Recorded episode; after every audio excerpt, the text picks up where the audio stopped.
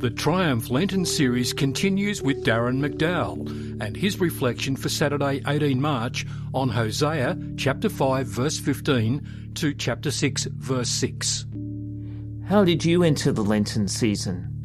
The introductory session of the Alpha course invites us to reflect upon what makes us happy.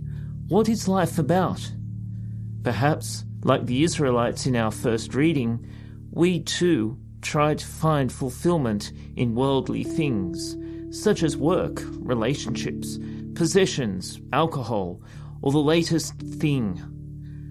But do these fulfill us at a deep level?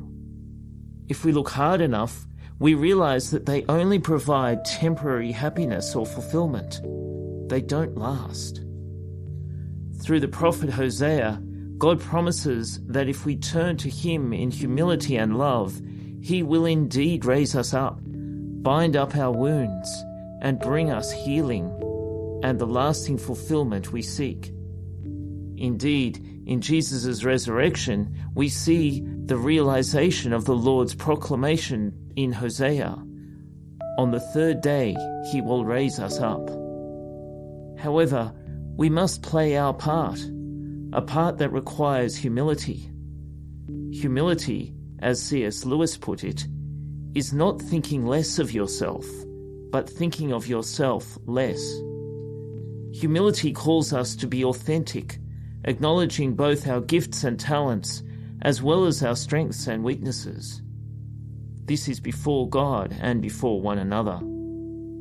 It is the step of recognizing that I can't do it all by myself, that we need each other in order to make this journey of hope and trust.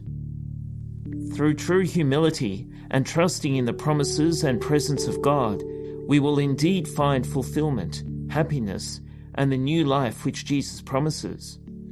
Through humility, we can let go of these things which have bound us up, and we are able to discover what St. Augustine that our hearts are restless until they rest in you, O Lord.